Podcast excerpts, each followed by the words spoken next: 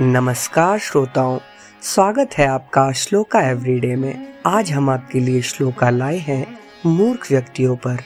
कौन होते हैं मूर्ख व्यक्ति? आइए जानते हैं इस श्लोक से।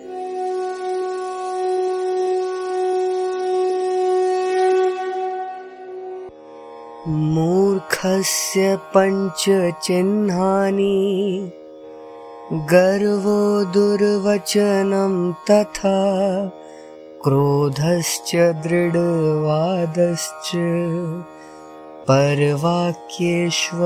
नादरः।